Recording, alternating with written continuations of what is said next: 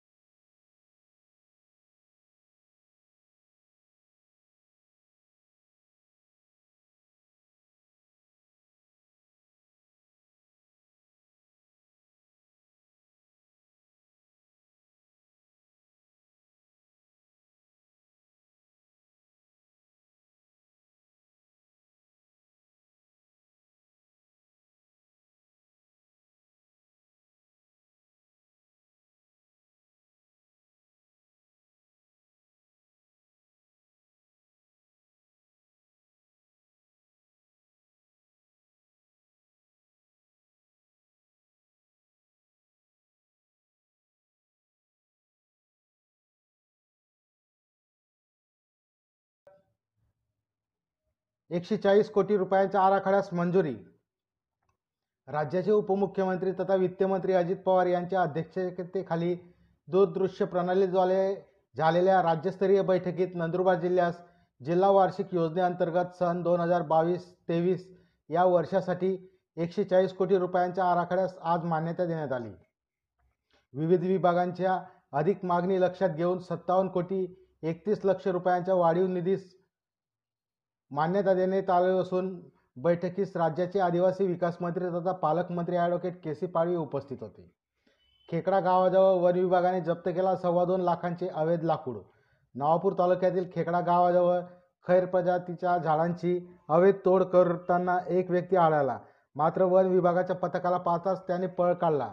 मात्र गावकऱ्यांनी त्याच्या वाहनाला अडवले बाजारभावाप्रमाणे या लाकडाची किंमत दोन लाख पंचवीस हजार रुपये आहे. तळोदा पालिकेने शहरातील एकशे पंच्याण्णव दिव्यांगांच्या बँक खात्यावर पावणे पाच लाख रुपये केले वर्ग. तळोदा येथील पालिकेने आपल्या निधीतून पाच टक्के निधी शहरातील एकशे पंच्याण्णव दिव्यांगांना त्यांच्या बँक खात्यावर नुकताच वर्ग केला आहे. साधारण पावणे पाच लाख रुपये देण्यात आले आहेत. पालिकेच्या या निर्णयाबाबत दिव्यांगांनी समाधान व्यक्त केले आहे. सोमवारपासून जिल्ह्यातील शाळा सुरू होणार. नंदुरबार जिल्ह्यातील प्राथमिक व माध्यमिक शाळा सोमवारपासून नियमित सुरू करण्यात येणार आहेत. याबाबतचे परिपत्रक जिल्हा परिषदेचे मुख्य कार्यकारी अधिकारी रघुनाथ गावडे यांनी काढले. मराठी भाषा संवर्धन पंधरवाडानिमित्त युवा कवी संमेलन. नंदुरबार येथील जी टी पी महाविद्यालयात मराठी विभागाच्या वतीने मराठी भाषा संवर्धन पंधरवडा निमित्ताने महाराष्ट्रातील युवा कवींचे ऑनलाईन कवी संमेलन घेण्यात आले. यावेळी राज्यातील मोठ्या संख्येने युवा कवी उपस्थित होते. या होत्या आजच्या ठळक घडामोडी. अधिक माहिती व देश विदेशातील ताज्या घडामोडींसाठी देशदूत डॉट कॉम या संकेतस्थळाला भेट द्या. तसेच वाचत रहा दैनिक देशदूत. धन्यवाद.